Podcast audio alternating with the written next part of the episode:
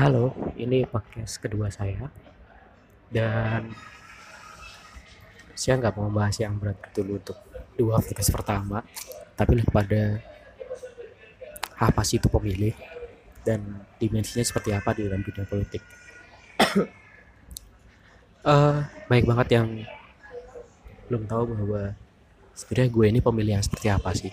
Sebenarnya gue ini adalah pemilih yang menentukan pilihan dengan cara berpikir yang seperti apa. Jadi gini teman-teman, eh pemilih dalam teori perilaku memilih ya, pemilih itu bisa diidentifikasi melalui beberapa pendekatan. Eh ada tiga pendekatan. Yang pertama itu pendekatan sosiologis. Pendekatan sosiologis itu tentang intinya kamu memilih itu karena status ekonomi atau afilis- afiliasi religius atau etnik, ras, agama, atau karena dia ganteng, dia dan lain-lainnya. Dia ganteng, dia cakep, dan lain-lainnya. Lalu yang kedua adalah pemilih yang mau dianalisa dengan pendekatan psikologis.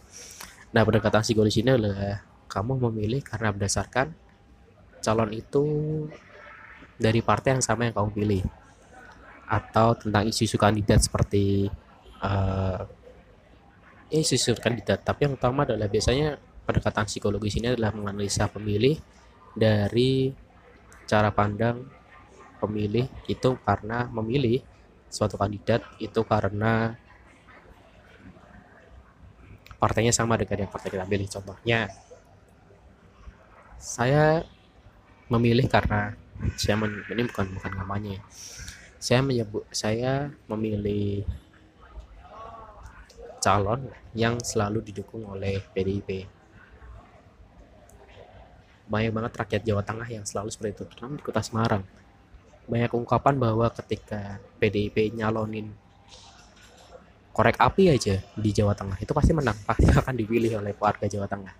Karena sedekat itulah se sekuat itulah ikatan psikologis antara PDIP dengan masyarakat Jawa Tengah makanya sering dibilang kan bahwa Jawa Tengah itu kandang banteng. Ya itu sultan adalah ketika PDIP ini adalah home base nya adalah Jawa Tengah.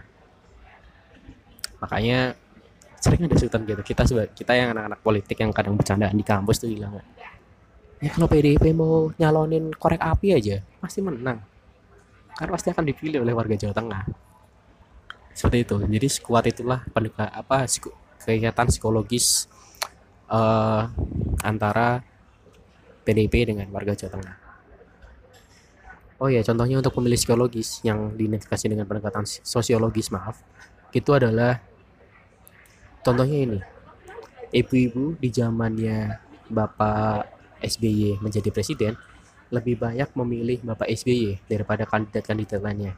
Faktor utamanya satu, karena Bapak SBY ini ganteng, gagah, berwibawa. Pemikiran-pemikiran seperti inilah yang hmm, membuat SBY saat itu meraup suara sangat banyak dari pemilih perempuan, terutama ibu-ibu. Karena Pak SBY, ya Pak SBY memang berwibawa, gagah karena beliau adalah mantan TNI, dan tampan, punya karisma, sehingga beliau sangat banyak pendulang ceruk suara dari pemilih perempuan saat itu, terutama ibu-ibu. Lalu pendekatan yang terakhir itu adalah pendekatan rasional. Pendekatan ini adalah di mana pemilih ini lebih kepada kalkulasi untuk rugi. Jadi apa ya? Dia melihat track record, dia melihat bagaimana nih nanti pemerintahan ke depan. Lalu dan lain-lainnya. Jadi kalau seorang pemilih rasional adalah pemilih yang menghitung untung rugi, tindakannya adalah memilih calon itu didasarkan atas penghitungan atau rugi bila ongkos yang dikeluarkan untuk mendapatkan hasil dari tindakan tersebut lebih rendah daripada hasil tindakan tersendiri. Jadi kalau misalnya hmm, apakah itu menguntungkan untuk dia?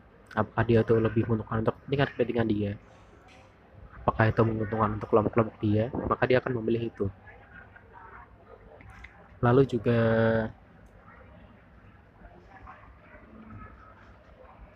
jadi pemilih rasional ini lebih muncul atas ketidaksetujuan dari Anthony Downs dan Gordon Tullock, James Buchanan dan Mahfud Olsen bahwa pemilih itu melihat memil, menentukan pilihan ya berdasarkan uh, hitung-hitungan ekonomi. Sehingga nggak ada hubungannya tuh apa antara pemilih itu dengan psikologis maupun sosiologis.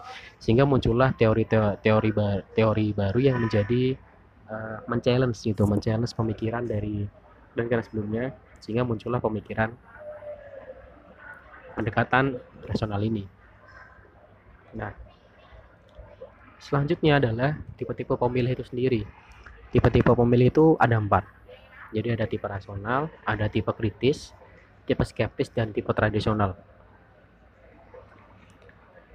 Uh, tipe tipe rasional itu melihat figur secara personal, program, rekam jejak, sampai pertimbangan, pertimbangan rencana yang ditawarkan relevan atau tidak.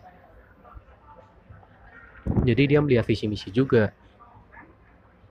Dia melihat figur secara personal, lalu dia melihat program dan track recordnya apakah dia baik, apakah dia pernah terkasus terkena kasus korupsi, narkoba, pelecehan seksual, ataupun lain-lainnya. Jadi melihat dia adalah tipe yang rasional. Dan yang kedua adalah tipe yang kritis. Tipe kritis ini adalah melihat figur dan background partai. Jadi uh, dia melihat figurnya dan melihat partai politik yang di, yang mengusung. Jadi pertimbangannya menjadi banyak aspek.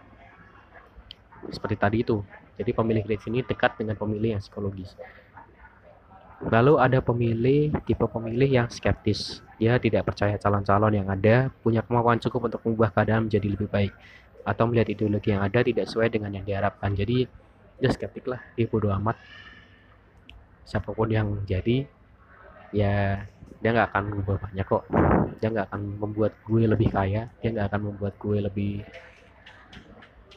berhasil, lebih sukses. IPK gue, IPK, IPK, IPK gue jadi lebih 4 atau kumlot enggak. Itulah tipe skeptis. Lalu ada tipe tradisional. Jadi tipe tradisional adalah pendukung loyal yang siap digerakkan dan bergerak untuk membantu calon pilihannya menang. Jadi bodo amat siapa calonnya siapa partainya. Pokoknya dia tipe pemilih yang kalau diminta untuk membantu loyal siap digerakkan dan akan membantu apa apa pun untuk menang. Jadi itulah tipe-tipe pemimpin dan bagaimana cara menganalisa kita seseorang itu memilih. Jadi ada pendekatan sosiologis pendekatan psikologis ada pendekatan rasional lalu ada tipe pemilih ada tipe pemilih rasional tipe pemilih kritis tipe pemilih skeptis dan tipe pemilih tradisional Kenapa saya bergerak dalam hal ini adalah terutama dalam kepemiluan lebih jauhnya adalah tentang partisipasi politik adalah karena memang saya sangat suka sekali dengan partisipasi politik. Inti dari pusat demokrasi adalah partisipasi. Apa pun itu, partisipasi. Tapi saya nggak, karena saya mahasiswa politik dan pemerintahan, saya mengambil adalah partisipasi politik. Jadi memang sangat-sangat penting partisipasi politik itu.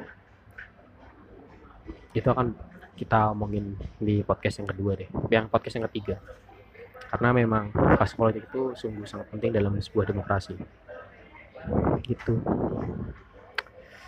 uh, podcast ini akan nggak selalu buat sendirian dan bakal sering ngobrol sama orang-orang juga. Tapi ini sedang mencoba untuk membuat sendirian. Dan bakal lebih seru pasti. Hmm, segitu aja buat podcast kedua kali ini. Jadi kamu pemilih yang di mana?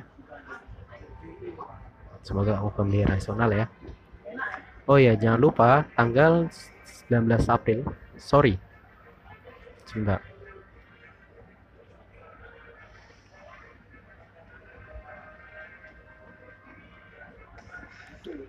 Sorry bukan 19 April saya lupa. 17 April 2019 jangan lupa gunakan hak suara kalian. Terlepas dari siapa pun pilihan anda dalam presiden dalam caleg tolong jadikanlah kamu sebagai pemilih yang rasional jangan lupa ya 17 April. Bye bye